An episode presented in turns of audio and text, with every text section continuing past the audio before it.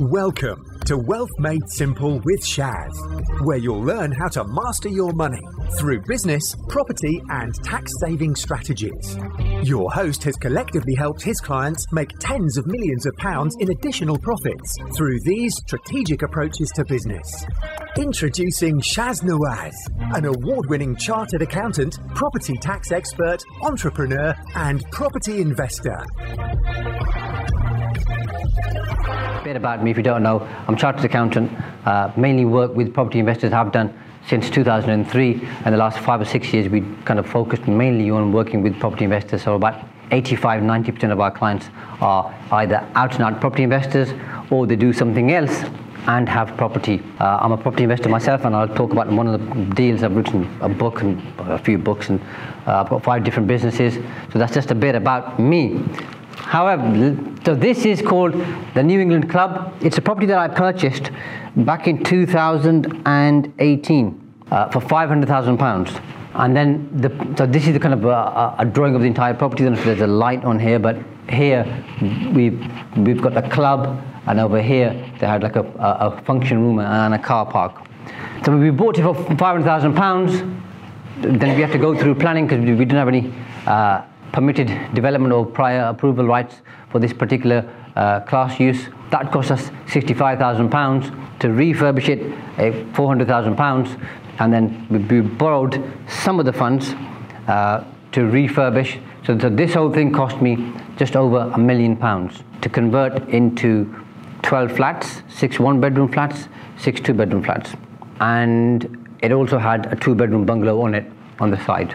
The GDV, if we were to sell it, which we haven't done by the way, if we would sell it, uh, came at 1.3 million pounds. So we're making a decent profit of 302,000 pounds.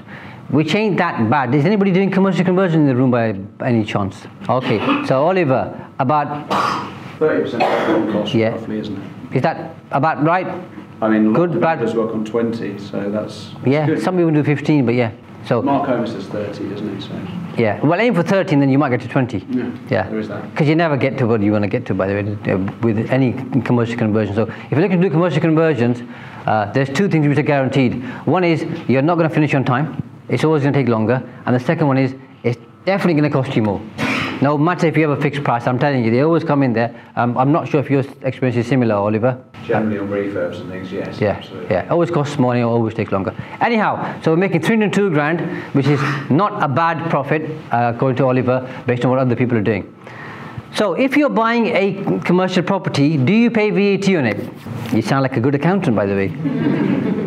Does anybody want to have a guess? Okay, who thinks you pay VAT on a commercial property? Raise your hands. Okay, one, two, three, and who, well, four or five, and who thinks we don't pay VAT on a commercial property?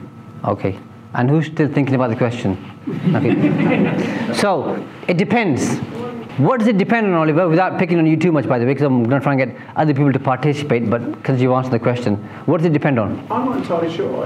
Um, so, it, the category that the property falls into, but that's a kind of a vague answer, but and, and probably the scale of it. Okay. Does anybody else want to have a go? Why we may have to pay VAT on a commercial property? Peter, isn't it? Yeah. Well, isn't it the question that was asked earlier, which is if you're over 85,000 income, on, then you're going to have to pay on it anyway? Good answer, but it's not the right answer. If the vendor is um, elected to, for VAT, it registered for VAT. Okay. See, Oliver, this young lady sounds like an accountant as well. Uh, are you an accountant by any chance? No, I'm a state agent. Okay. Yeah, so basically what happens is somebody buys a commercial property, for example, let's say 15 years ago, uh, and then, then they want to refurbish it and it costs them, let's say, £100,000 to refurbish plus VAT, and the person who owns the property says, I'd like to claim the VAT back, so they go to HMRC and say, can I have the £20,000 VAT back? And HMRC say, of course you can, but there's two things you have to do. One, obviously, to enter the, an option to tax, which means for the next 20 years, you're going to charge VAT on the rent. So whoever your tenant is, they have to pay you VAT. The second thing is, if you sell the property, you must charge VAT on the disposal. Yep. So they enter eh, into, into, an option and then, then they charge VAT. So some commercial property, if you're buying commercial property, may have VAT on it, some may not. and it's got nothing to do with uh, the amount of rent you collect, uh, generally speaking, Peter. But obviously, if you elect to tax or opt to tax, then you have to charge VAT. Now, if you're buying a, a commercial property, let's say for £500,000, and you're paying VAT on it, do you pay the stamp duty land tax on the 500 grand or the 600 grand? Because the, the extra 100 grand uh, uh, VAT is tax anyway, isn't it? Does anybody want to hazard a guess? 500. 500 grand. Some six, 600.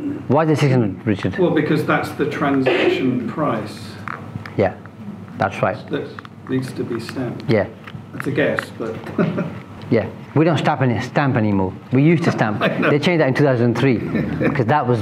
I'm older than I look. Yeah, Surely it's paying tax on tax. that's right. That's right. So if you're buying a property with VAT on it, you're going to pay stamp duty land tax on the VAT element too. So that's, that's the scenario we had here. Now there's two obvious ways not to pay VAT. The first one is to do a transfer of going concern. So in this particular case, we spoke to the vendor, and if this was an ex-working men's club, uh, and they had uh, snooker tables in there, pool tables, uh, all kinds of slot machines and everything else. And they wanted to store all, all that, that equipment there while they pay out all of the membership and then sell those items. So we agreed for them to stay in the property for three months and they can obviously pay us rent. And by doing so, we bought the property as, as a going concern. So if you have a, a, a property where you have a tenant and you buy that property, you can do something called transfer of going concern if you meet the rules. That means you don't pay the VAT. So the first benefit for you is you don't have to find the VAT. Because otherwise you need to go to a bank or a third party lender like Richard and or a broker and then they'll find you a lender and then you have to pay an accountant uh, to try and get the VAT back for you. That's not always straightforward. And the second benefit for you is you don't pay the SDLT on the VAT. That's number one. Your second option is what you can do is uh, uh, complete a VAT 1614D and ask the vendor to accept that. That means you're going to convert a commercial property into a residential property, the kind of stuff Oliver and I do. If they accept it, then you don't pay VAT. If you do the, if you, if you do the first one, the transfer going concern, you have to elect or opt to tax, and going forward, you charge VAT to your tenant both on the rent and the disposal. Everybody okay with that? Okay, so because we kept the tenant in there for three months, we did a transfer going concern, so we, we saved the SDLT on the £100,000 at 5%, so that's £5,000. The second thing we did was a capital allowances claim. So if you're buying a commercial property, you may be able to claim capital allowances. Do we have any lawyers in the house by any chance? No? Okay. Uh, and you may sometimes assume that your solicitor will ask the question about capital allowances uh, when they're doing the commercial property standard inquiries. But lawyers don't advise you on tax. So it's your job to make sure when you when you agree to buy a property that when your solicitor uh, carries out the standard inquiries, there's a particular question which asks about capital allowances. Tell them not to put zero nil NA, but at that time to have a conversation with the vendor's solicitor to make sure that you can make a claim for capital allowances. If you don't, you're going to miss out on a big chunk. So in this particular case, here's the, an actual list of all the capital allowances and the items we claimed, and that came up to just over 126,000 pounds. So we bought the property for 500 grand, and 126,000 pounds of that 500 grand uh, qualified for capital allowances based on all, all this equipment here. And I'll come back to this in a second in terms of how this helps us in terms of tax. We then found some asbestos in, in the property, uh, and to have that cleared, uh, we had to pay a, a, a chunk of money. And, and if you have that, or Japanese knotweed or other forms of contamination, you can claim land remediation relief and you get 50% more tax relief. So if you spend 10 grand on clearing it, you get an extra five grand in terms of tax relief. So that, that was 14250. What we then did was, because we were going through the planning uh, process and that took, I think probably about 15 months. During that stage, you have to pay business rates. So what we did was, uh, we were approached by a charity who wanted use of a building and they were mainly working with homeless people but as you, you'll know from experience probably most smaller charities are, have tight cash flow so they said can we use your building until you start developing it for free uh, and we'll take over the business rates. So we did, and again, you may know from experience that if you run a charity, uh, you get an 80% rebate on business rates. And then if you can apply for the extra 20% as well by making a special case, which they did. So we weren't paying the business rates, they weren't paying the business rates, but they were able to run their charity. So that saved us just over £10,000. Later on down the road, uh, we were able to incorporate our property portfolio, and that saved us uh, 150 grand in tax. And I'll quickly cover, in fact, we have a question on incorporation here. That was your question, Peter, wasn't it? So if you remind me about the 150 grand, Peter, I'll, I'll share at that time how we got to that. But that saved us uh, just under, under 30 grand. Capital allowances, so the actual physical tax saving on the 126,000 pounds worth of capital allowances comes just under 24,000 pounds. So that's how much tax we're going to save in future years of, uh, by writing down those capital allowances. The SDLT and the interest and the fees, seven and a half grand. Uh, the seven and a half grand rent paid to us by the tenant because they wanted to, to store their equipment, and we paid 5% VAT on the refurb. So if you're buying a commercial property and converting it to residential, you pay 5% VAT and not 20%. Yeah? So whether you increase the number of units or reduce the number of units, you pay 5%. So think HMOs possibly. And then if you buy a residential property which has been empty for two years or longer, you pay 5% VAT on the refurb work if that need, needs any work doing to it. So just bear that in mind. And if a builder wants to charge you 20%, make sure you, you tell them it's 5%. And if you write to your local authority or, or the council, they can confirm they have an empty homes officer. You write to them, they'll confirm to you how long a property's been empty. Yeah, that gets you around having the evidence. Oliver, Is that on the refurb and on additional development like your bungalow or not? you can do the whole thing. Yeah.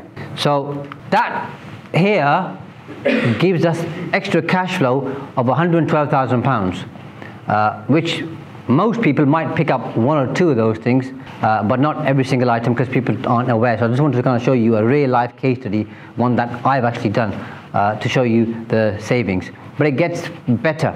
So that's a, a 37% uplift on the profit.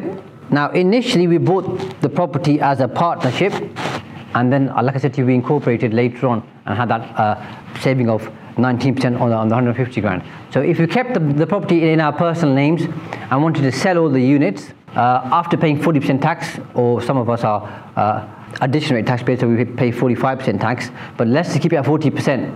Uh, we'd, uh, on the, on the 302 grand, we pay 40%, we're left with 181,000 pounds. If we incorporate and move it into a limited company, we'd only pay 57,000 tax as a limited company. So you can see this, the saving there between the 245 and the 181 is 63 grand.